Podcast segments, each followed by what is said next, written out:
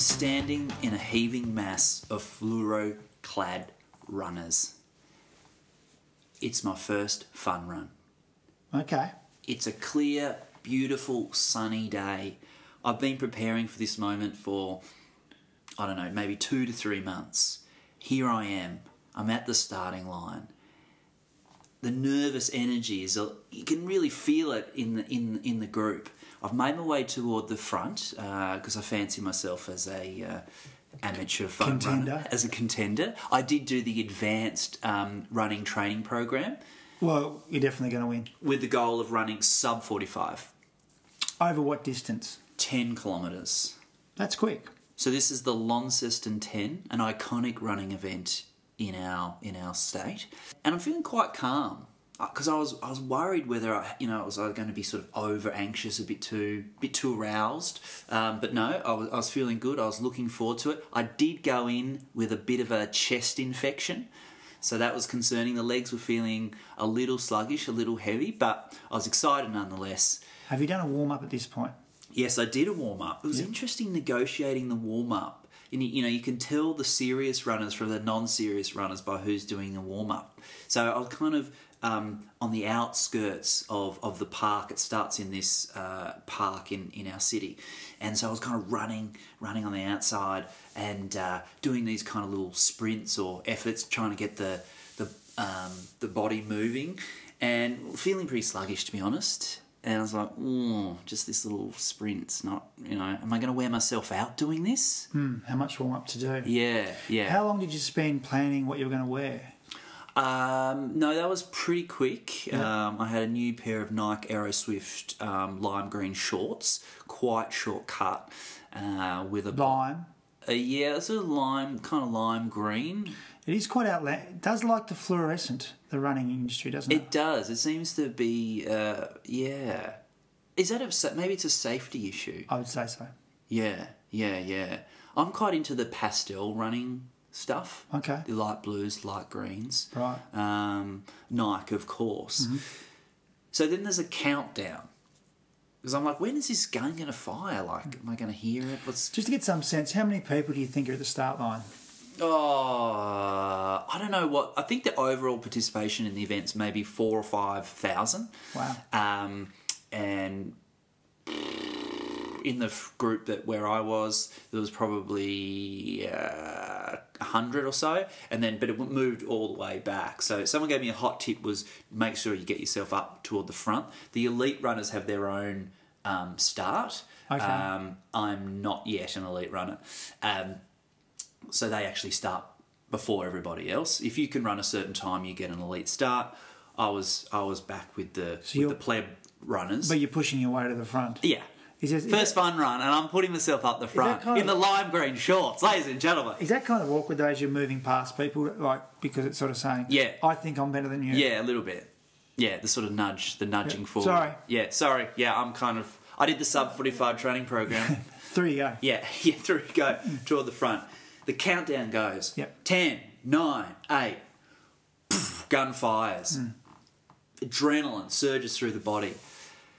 But I had good racing strategy, i.e., don't go out too hard. That's the classic mistake, I think. It is hard though with adrenaline pumping. You have to really, literally pull yourself back, restrain yourself. Yeah. And I've got a watch which gives you your pace and your distance and all that sort of stuff. And straight away I'm like blowing out.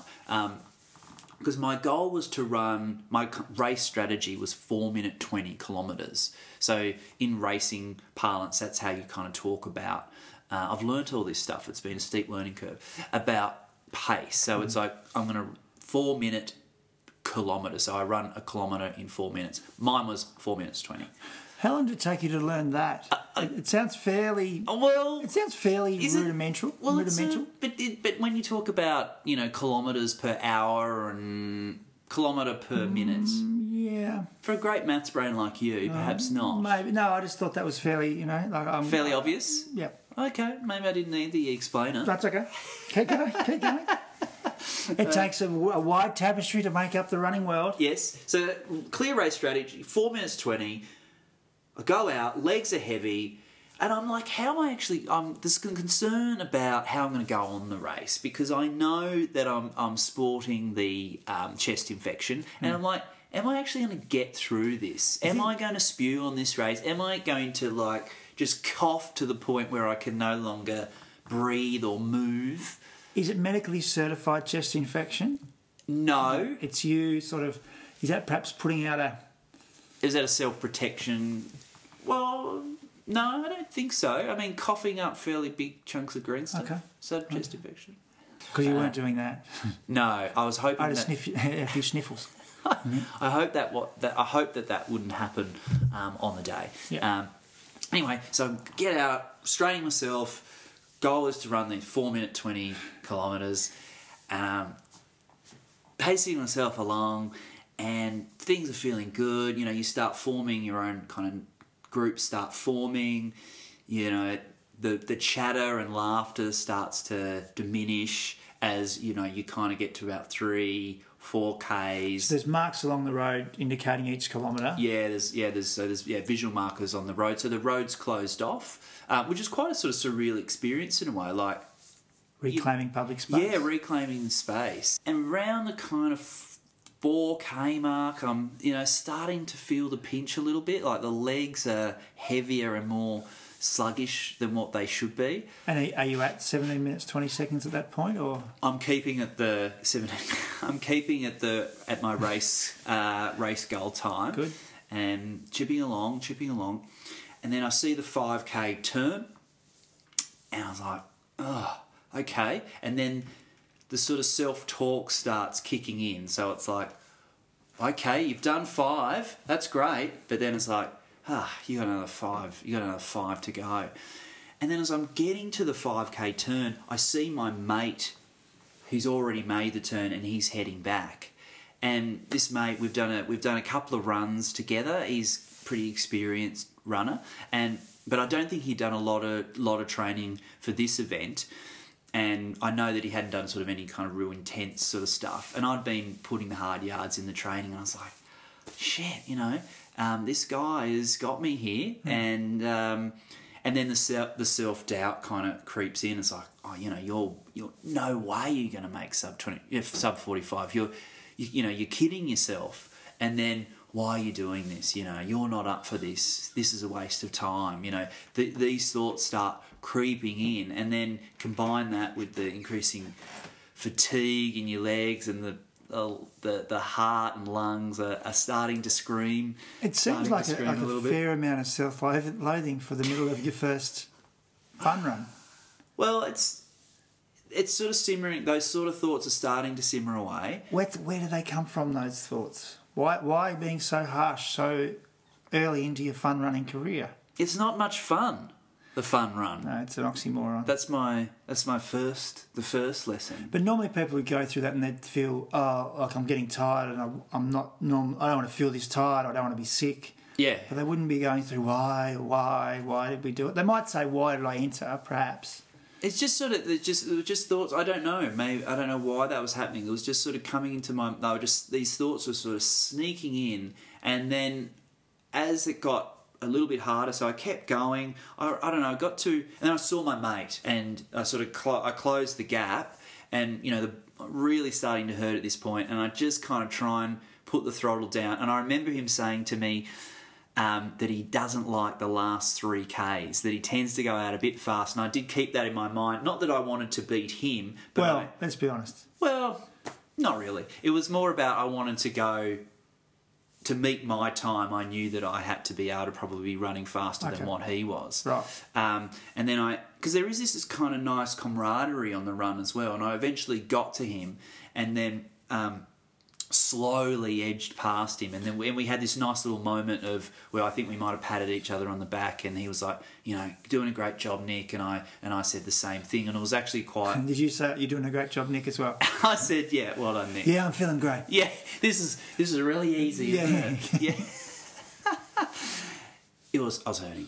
Yeah. I was really starting to hurt. Yeah. And then you're just having to sort of mentally dig deep just to push yourself through, and the self-talk again starts firing up. It's like, you can't do this, or are you going to be able to do this? Or is that saying that you're not going to make it to the finish line, or is it just total fixation on that time that you've said? Probably more on the time and doing it. Yeah, I knew I'd be able to finish it. Like if I just eased right back like that, it was more about if I could keep this pace up. And I started blowing out on the time. Like I looked down at the watch and I'm seeing 4:30s. I think there was even a 4:35. I'm like, oh, and it's just like, no. And then so you just try and find this extra bit of pace. So it's an interesting mental process. And so I was swinging between like this motivational self-talk and, as you said, sort of like extreme self-loathing. So one of the things that I was doing in training a bit was channeling the great Rocky. Oh, yes. Come on, Rocky. Yeah.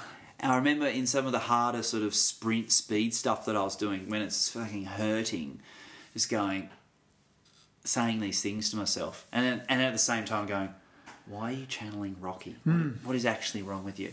And so I'd say that, and then I'd swing back to the sort of berating yourself. Why are you doing this? You're hopeless. This is too hard. You can't do it, blah, blah, blah.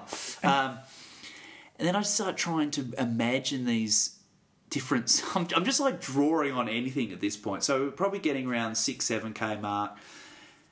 And I'm imagining scenarios where my children are under some significant duress, or there's some calamity, a predator, a fire, some awful, terrible event that I have to save them from. I guess I'm trying to use some deep evolutionary drive around wanting to protect your children to get me through to meet this stupid race goal that you've set for yourself. Yeah.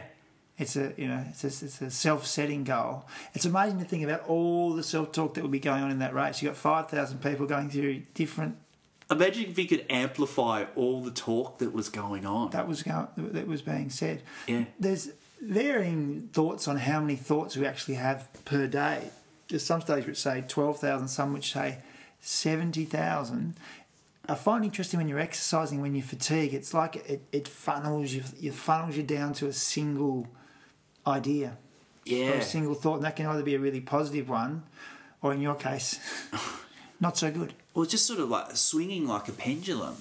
One of the things that the research shows is that when you're exercising, or I guess beyond that, and something's difficult or challenging, so if you're trying to do a hard sort of speed interval session, and it's what you tell yourself in that moment that's really important in terms of laying down particular sort of neural pathways. So if you're telling yourself, this is awful, I'm hopeless, I'm wasting my time, this is so hard, it hurts too much, I'll never do this again, you're setting up that kind of neural system, so the next time you do it, it's there. So, and I think there is some evidence that even when you're exercising, your brain is more plastic, so it's kind of more open to taking on these messages. So it's really important, even though it is a battle, to try and balance out that negative self-talk with those more positive. So yeah, save your kids, or whatever it might be. And it certainly seems to become stronger in those moments. So the thoughts you have rushing through your mind all day, every day, in those kind of fatigued moments, that like it's so strong, the message, isn't it? It feels like it's just like a megaphone in your head. Yes. It's so amplified. Yes. And you're aware of...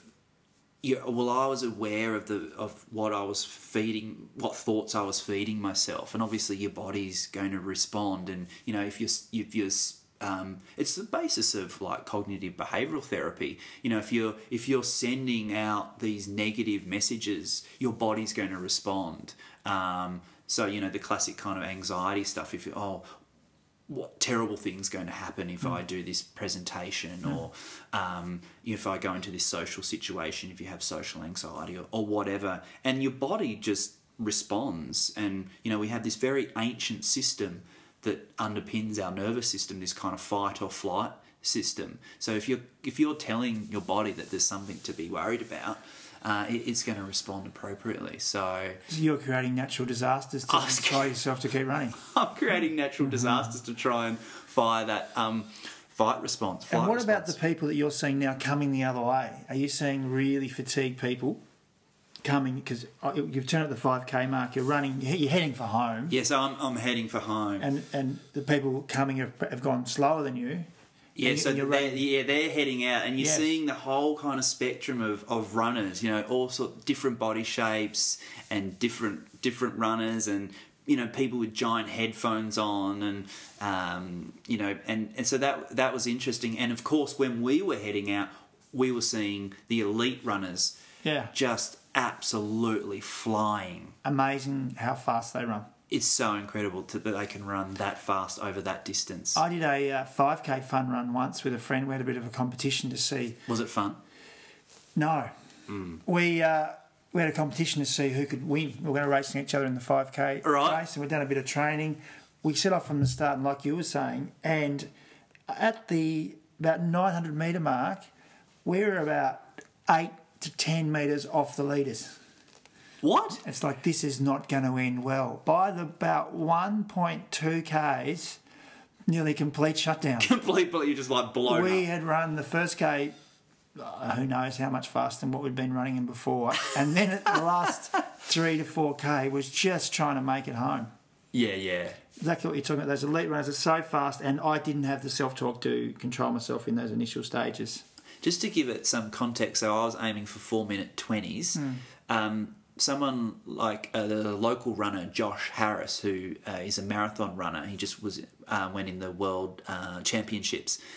He runs a marathon, which is about 42 kilometres, and his pace will be about 3 minutes or a bit over, 3 minutes per kilometre. For the marathon? For the marathon.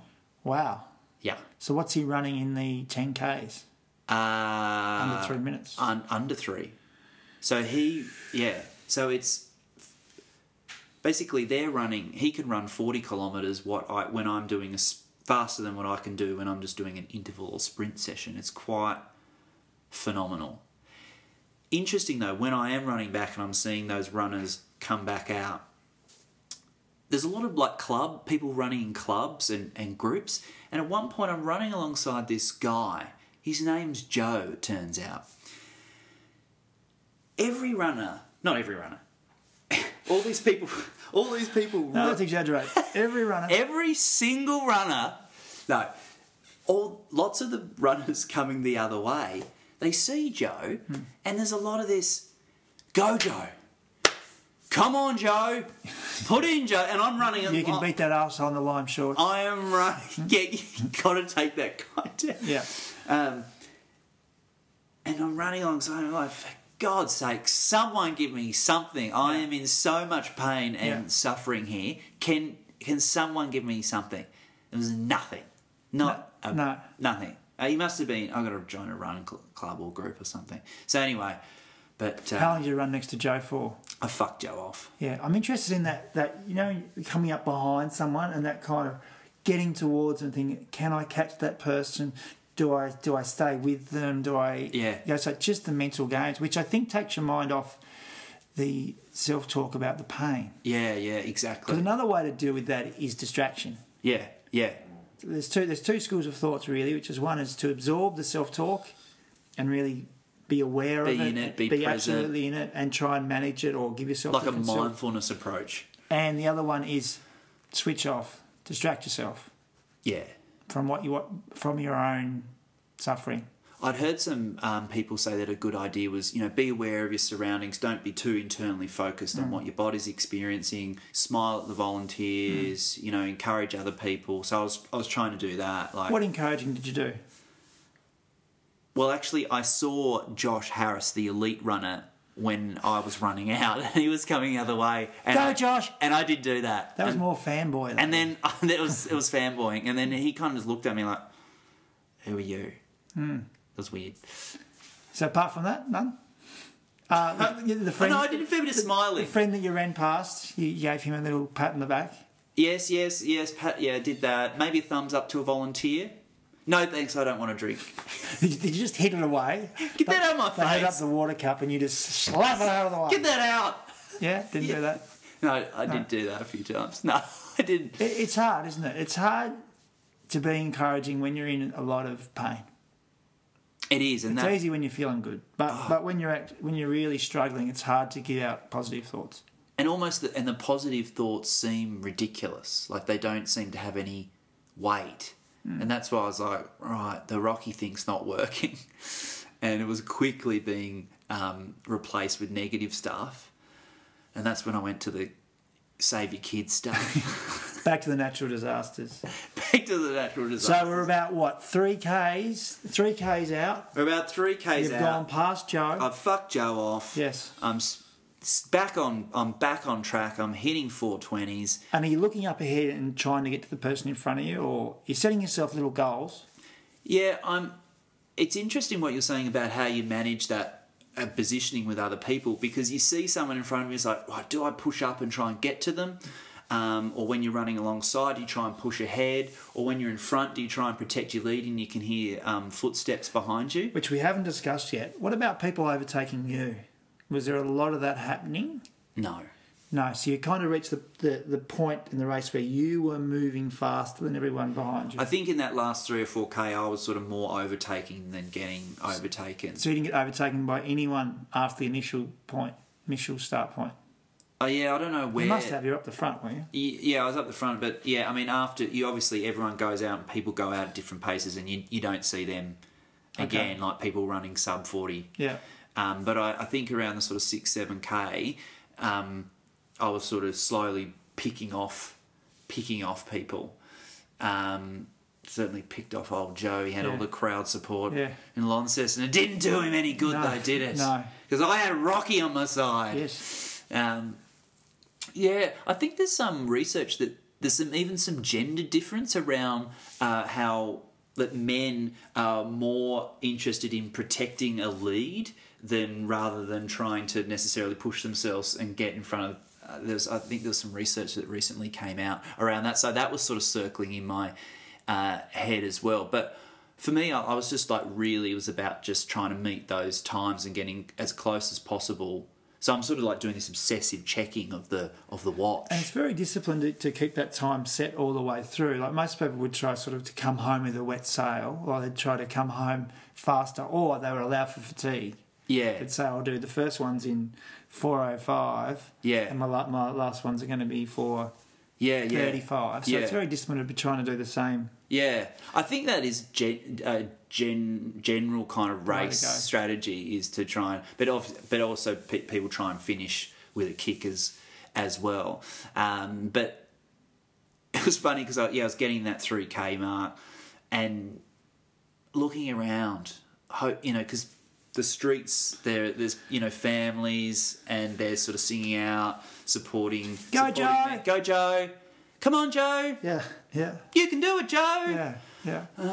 Just highlighting your... It's just like absence. And, of course, my partner decided to go away for a friend's trip to Hobart that weekend, and I was left with the kids, and I had to drop them off that morning. I mean, the whole race preparation, I should have been in a hyperbaric chamber that morning, getting prepared. But so it wasn't ideal conditions, and so I knew that I wasn't going to have them in that, because I think that would be, I don't know what that would be like, but I imagine that would be a pretty big boost, knowing that they were there, and you could say, right, I'm going to get to that point, and then I'll feed off that energy for the last couple of Ks. That wasn't. Did you feel like the crowd was against you? I felt like a Davis Cup final, and the whole country was against me. Yeah. But I used that. You did. I used it. There's no one here. There's only me and my internal monologue heading towards the finish line. So how far are we to go? 2Ks? 2K. And by this point, we start weaving through the city. And it's all flat. It's a pretty flat course. Yes. So it's a pretty fast course. It was an absolutely stunning day. Like, there was no wind. It was perfect conditions. Ideal. You could say that. You could. I'm edging closer, and I get to about 1K, and there's a relief that happens at this point. It was just like, there's only a K to go, and I start, automatically my mind goes to training, like where you've done longer runs, say 15K, and in that last K you've been able to pick up the pace, and it's like, that's it, it's just 1K, you've done this so many times, you can do it. And there was literally, I think I was doing verbal, out loud, come-ons. Okay. And I was spitting and frothing at the mouth and so going... It's not pretty. It's not And did you look at your watch at this point and realised how close or far out you were from your... I couldn't really... No, I wasn't... It was all over. It was just going for home here. Yeah. I wasn't looking at overall time. Yeah. And then I was just... I put the foot down, and then I think I might have...